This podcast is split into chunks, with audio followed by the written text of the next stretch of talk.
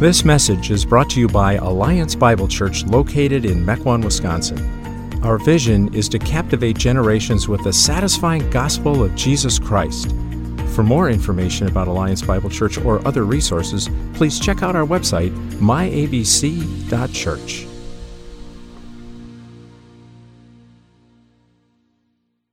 If you would, turn in your Bibles, please, to Psalm 51. Psalm 51.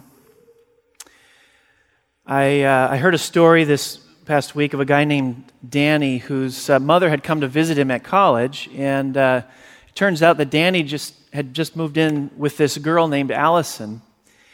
And he was trying frantically to explain himself. He said, Mom, don't get stressed out. This is platonic. Uh, it's just an arrangement for rent. We live in separate rooms. It's just cheaper this way.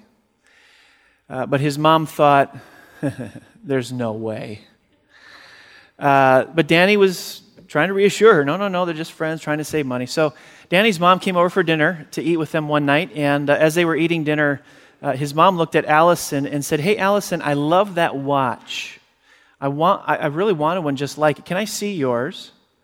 And so Allison handed her the watch and they go on with dinner. Well, a couple of days go by and Allison comes to Danny. She says, You know, Danny, I, I'm missing my watch. And the last time I remember having it was when uh, your mom was looking at it. Now, obviously, I wouldn't think she'd steal it, but can you see if maybe she just forgot to give it back to me, dropped it in her purse or something?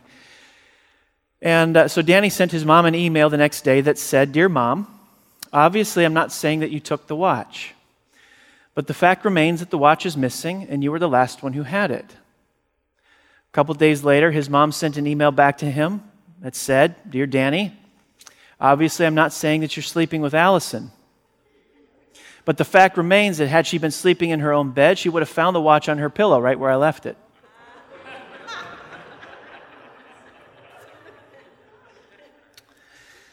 there are a lot of people who are hiding.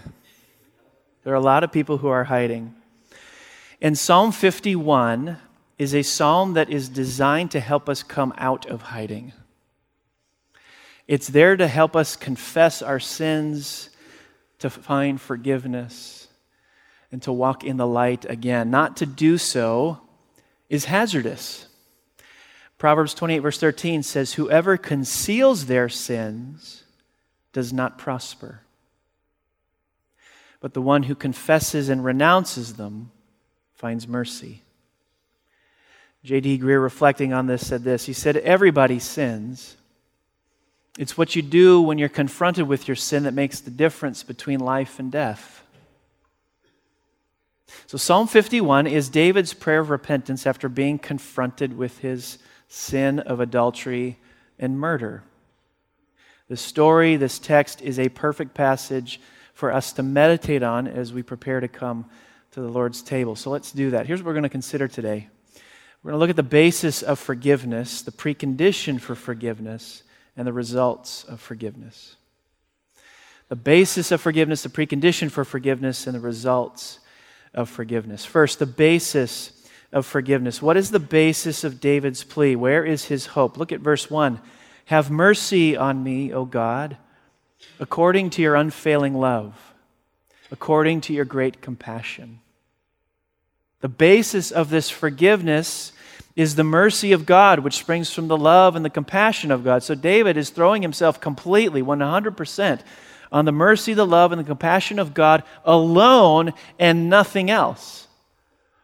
Now, think for a minute about what David could have said at this juncture of his life and career. How could he have conditioned his plea based on all that he had lived through at this juncture in his life and his career? Notice that David doesn't base his plea for forgiveness on his past righteousness. Could you imagine him saying, Hey, God, on the whole, I've been a really great king? Remember that whole thing with Goliath? That was me. I've got a little capital in the bank, don't you think? Could have predicated his plea for forgiveness on his past record. How many of us have done that? Hey, God, can't you cut me a little bit of slack? Look at all the stuff that I've done over here. It's been really good. So you can just take it easy on me here? David also doesn't try to rationalize it, make it seem like on the scale of things, his sin's not that bad. He doesn't say, Hey, God, do you have any idea how hard it is to be a king? How stressful it is? Am I not allowed a little bit of slack given those conditions? How many of us temper the seriousness of our sin like that? God, do you have any idea how difficult my life is right now? It's so hard. It's so stressful. I'm filled with anxiety. You got to cut me a bit of slack here. He doesn't do that. David doesn't try to bargain with God by making a bunch of promises about the future.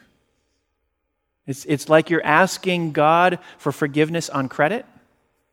God, I need you to let me off on this one. I need you to let me off on this one. And in return, I promise I'll make it up to you in the future. I'll be the best spouse, I'll be the best follower of yours ever.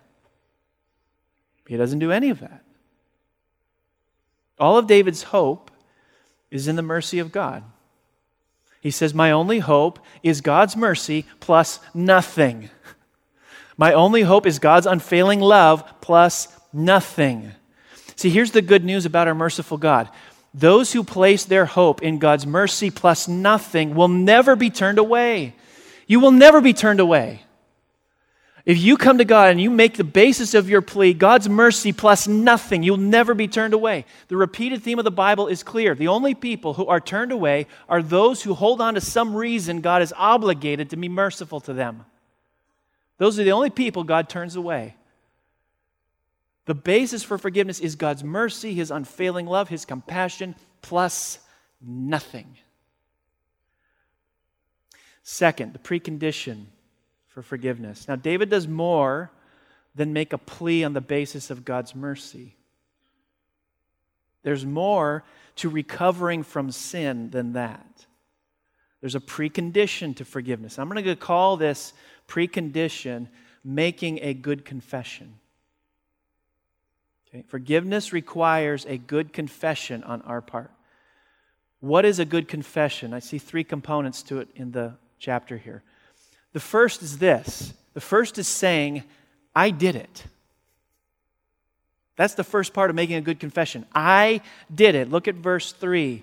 David says, For I know, I know my transgressions, and my sin is always before me. I did it. I did it. Let me give you the backstory to this psalm. 2 Samuel 12 after David's adulterous and murderous transgressions, God sends Nathan, Israel's pastor, to David. And Nathan tells David a parable. There were two men, one rich, one poor, living in a small rural town. The rich man had a massive herd of cattle and sheep, but the poor man had nothing but one little lamb. And this poor man raised this little sheep, feeding her, nurturing her, even letting this sheep sleep in his lap. One day, an out of town traveler came through looking for room and board. And instead of, instead of offering one of his own animals for the stranger, the rich man stole the lamb from his poor neighbor, the only lamb he had, and he fed that lamb to the traveler. And after hearing this, here's how David reacted he burned with anger against the man and said, As surely as the Lord lives, the man who did this must die he must pay for that lamb four times over because he did such a thing and had no pity. And Nathan replied, You are the man. You're the man. And at the end of Nathan's rebuke, you know what David says? He Doesn't try to excuse himself. He doesn't try to rationalize it away. He doesn't try to condition it. Oh, it was just a bad time for me. No, this is what he said. He said, I have sinned. I have sinned against the Lord. A good confession involves saying, I did it. I did it. I sinned. Not, I made a mistake. Not, oh, I didn't intend to do that. Not, oh, my emotions got the better of me. No. I did it. I sinned. Second, I offended God. I offended God. Look at verse 4. Against you, you only have I sinned and done what is evil in your sight. Against you, you only have I done have I sinned and done evil in your sight. Now we read that we might think David is clueless. How can he say that? He's committed adultery and murder, but his sin is against God only. Part of our outrage over David's statement is due to the cultural exhaust that we breathe every day.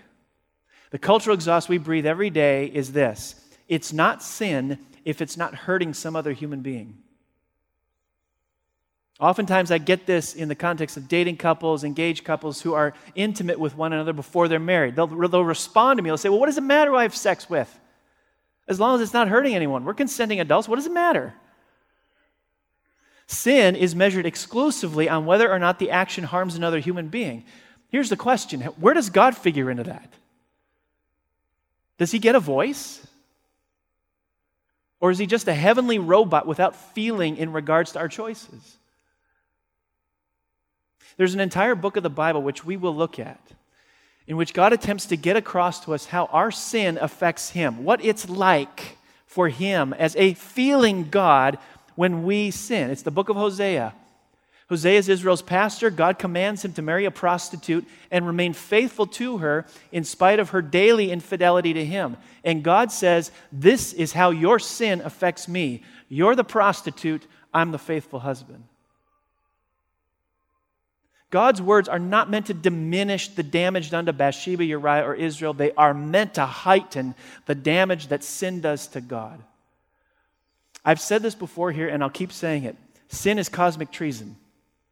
Sin is cosmic treason. No matter how big or little we think the sin is, sin, every sin, all sin is cosmic treason. If you try to overthrow your own country through some sort of military treasonous campaign, you might harm or kill individuals in the process, but you won't be tried for murder. You won't be tried for, you'll be tried for treason because you betrayed the entire country that, that has nurtured you. So every sin is cosmic treason. It is overthrowing the rule of God to whom you owe everything.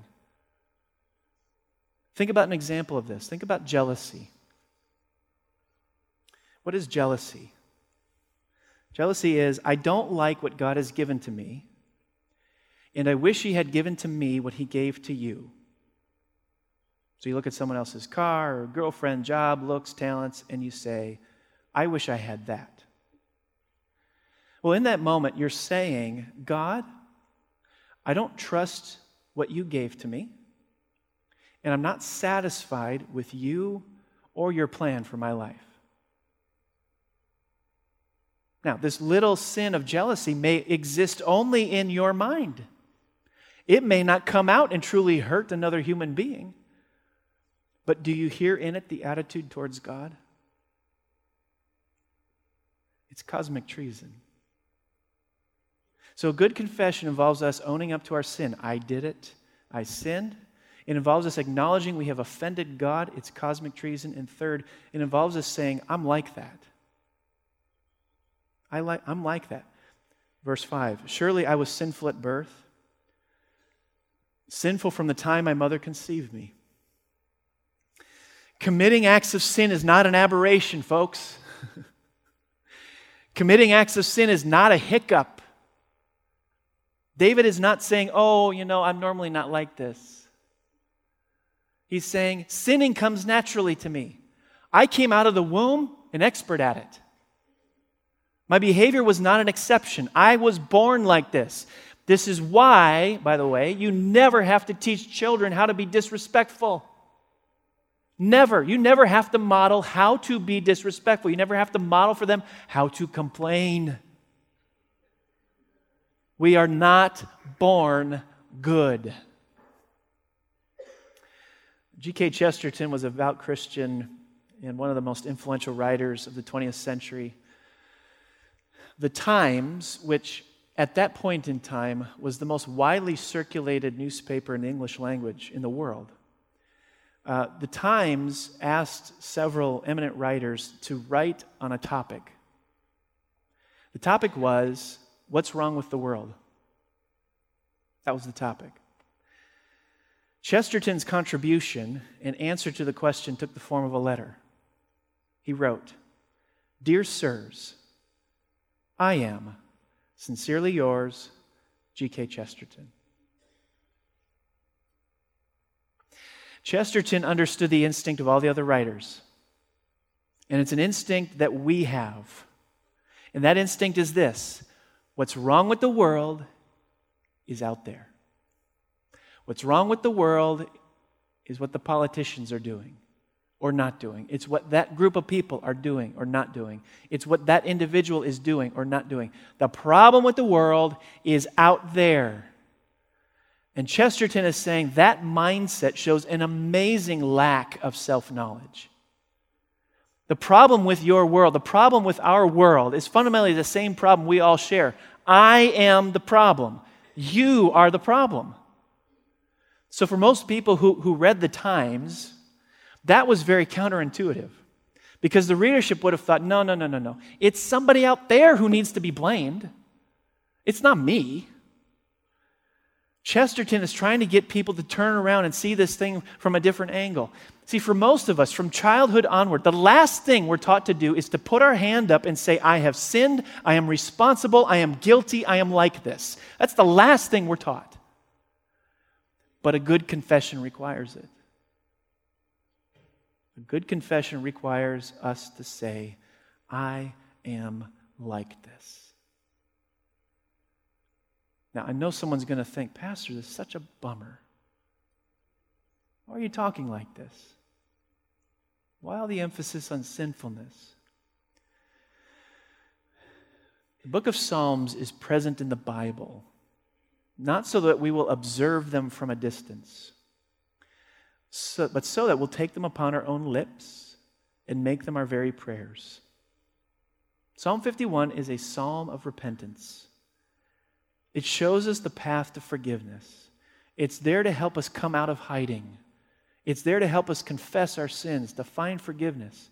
And remember, not to do so is hazardous.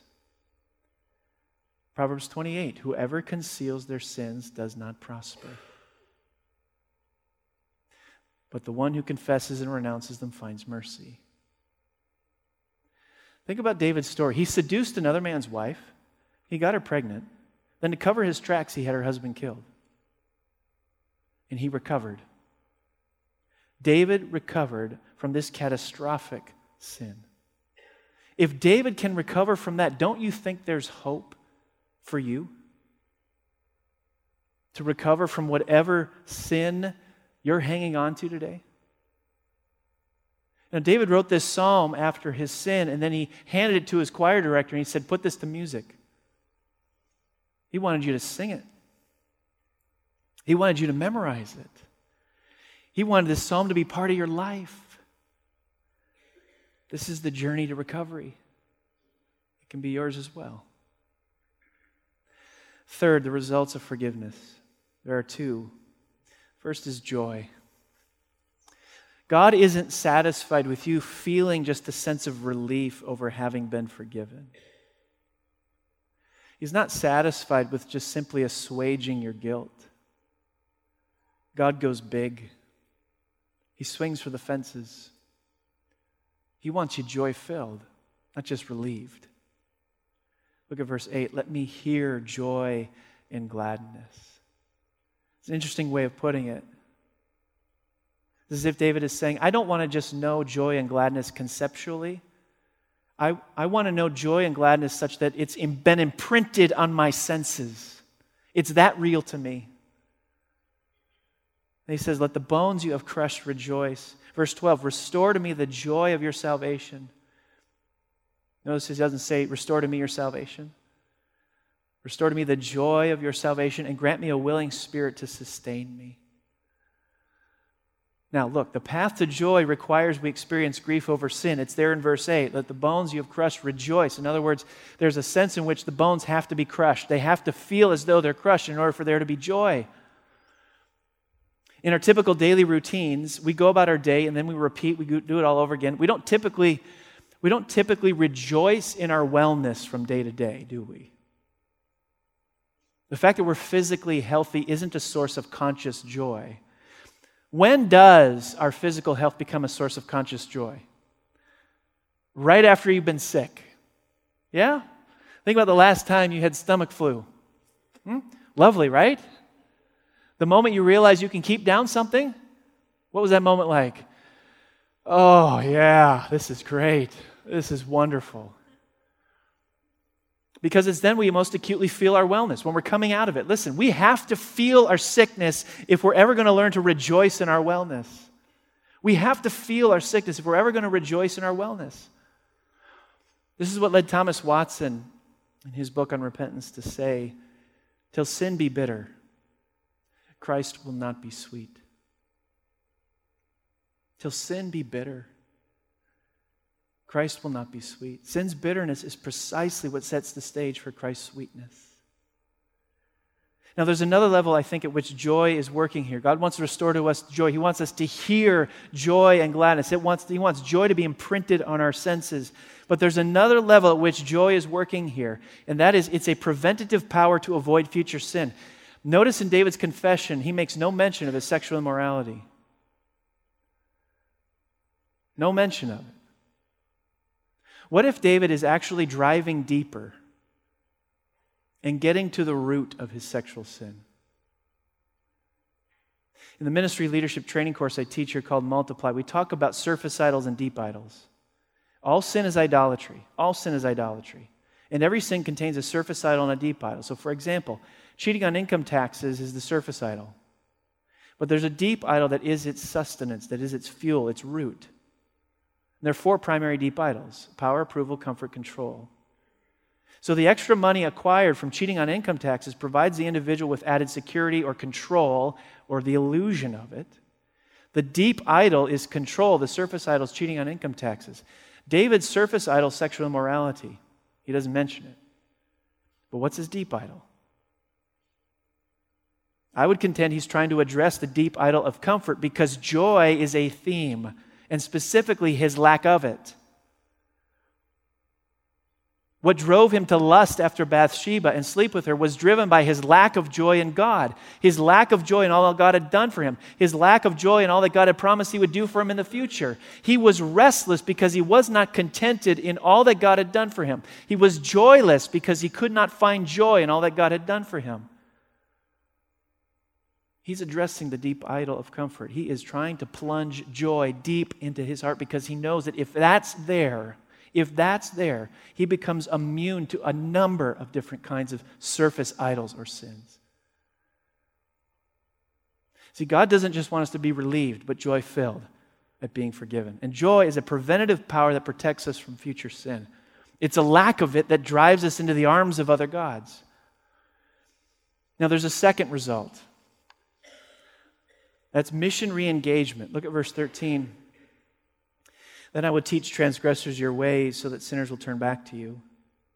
Deliver me from the guilt of bloodshed, O God, you who are God, my Savior, and my tongue will sing of your righteousness. Open my lips, Lord, and my mouth will declare your praise.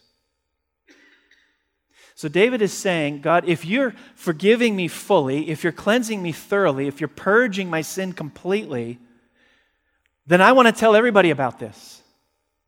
This is not mission re engagement generically. This is mission re engagement specifically, specifically having to do with forgiveness, confession of sin, and finding forgiveness. David is saying, God, if you're doing all this for me, if you're forgiving me fully, you're cleansing me thoroughly, if you're purging my sin completely, then I want to tell everybody about it because this is extraordinary news. One of the results of forgiveness is that you shout from the rooftops that this privilege, this blessing is available. And let me tell you something this message of full and free forgiveness through Jesus Christ is one of the most needed messages in our world today. Five years ago, the New York Times reported something unusual that happened in Manhattan. Two women, Laura and Sandra, dressed in white, beckoned people to unburden their souls Laura would silently flag the attention of someone passing by and point them to words which had been stenciled on the glass. It said, Air your dirty laundry, 100% confidential, anonymous, free. And then she would extend a clipboard with a blank sheet of paper and an envelope stamped with the word secret to any takers. Hundreds, hundreds took that clipboard executives, street people, couriers, secretaries, shoppers, joggers, all would pause to write down their sins and secrets, seal it in the envelope, and then hand it to Laura. Meanwhile, Sandra would quietly paint the portraits of, of, of those who stopped to divulge their inner secrets. Once the person was well out of sight, the envelope was opened, the message taped to the glass for all to see. The portraits of the individuals posted as well. Those who came by read the confessions of the strangers before adding their own. Some of them were silly, some of them were terrible. The hermit crab was still alive when I threw it down the trash chute, said one. I want to see SUVs explode. Those people are so selfish, wrote another. As the day progressed, the once empty glass storefront was papered like a wall of guilt. I'm dating a married man and getting financial compensation in exchange for the guilt. I'm 25 and he's a millionaire. Or another that simply says, I have AIDS. This little storefront experiment revealed a lot of things. But the inescapable fact that surfaced across every generation, every income level, every social standing was that a lot of people are hiding. They're hiding from police, they're hiding from parents, they're hiding from coaches, teachers. Some are hiding things from bosses, others are hiding things from spouses, and nearly all of them are hiding from God. And a lot of people are searching for a way to deal with what they're hiding. And maybe that's you. You're hiding from God You haven't made a good confession. You're hiding that private addiction. You're hiding bitterness against some other person. You're hiding disappointment with how God has orchestrated the events of your life. Full forgiveness, thorough cleansing, complete purging of sin is good news that many of you need to hear. You need to hear it. Now, I recognize that making a good confession is a risk to take, to come out into the open and say, I did it, I sinned, I've offended God, I am like this, is a risk that many of you are not willing to take. Let me tell you what makes it safe to come out of hiding. The answer is the cross of Jesus Christ. Because all your sin, past, present, future, has fallen on Him. All of it. His work on the cross for you is what makes it safe for you to come out into the light and admit it all. And you know what? Jesus' outstretched arms on the cross are beckoning you to do so. They're beckoning you to do so. This is one of the unique things that Christianity has to offer. No place else will you find this. Because everywhere else, you're going to be left to work it off. The cross of Christ stands in all its ugliness and glory and says to us, Come to me. Come to me. I have taken it all for you. Let's bow our heads. I want to read a portion of Psalm 51. And as I do, if God has pricked your conscience that there is sin you've been hanging on to, that He wants you to confess, do so. In your mind, in your heart, between you and God, pray this psalm. Have mercy on me, O God, according to your unfailing love. According to your great compassion, blot out my transgressions. Wash away all my iniquity and cleanse me from my sin. For I know my transgressions and my sin is always before you. Against you, God, and you only have I sinned and done what is evil in your sight, so that you are right in your verdict and justified when you judge. Surely I was sinful at birth sinful from the time my mother conceived me. Yet you desired faithfulness even in the womb. You taught me wisdom in that secret place. Cleanse me with hyssop, and I will be clean. Wash me, and I'll be whiter than snow. Let me hear joy and gladness. Let the bones you have crushed rejoice. Hide your face from my sins and blot out all my iniquity. Create in me a pure heart, O God, and renew a steadfast spirit within me. Do not cast me from your presence or take your Holy Spirit from me.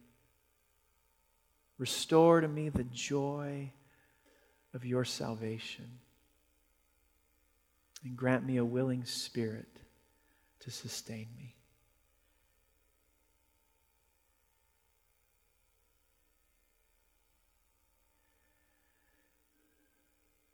God, you've told us that if we confess our sins, Jesus is faithful and just and will forgive and cleanse us from all unrighteousness.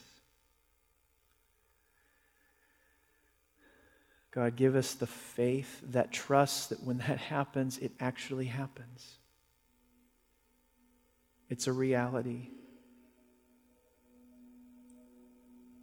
If there's stuff here, God, that we're hanging on to, that we're hiding, may we come to you, confess it.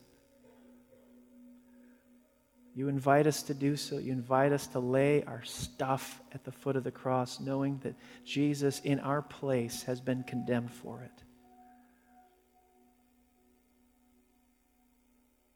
God, I pray that that would just be fuel on the fire of our worship. All that Jesus has done to take my stuff. May that result my mouth, my life, my mind being a song of praise to Him.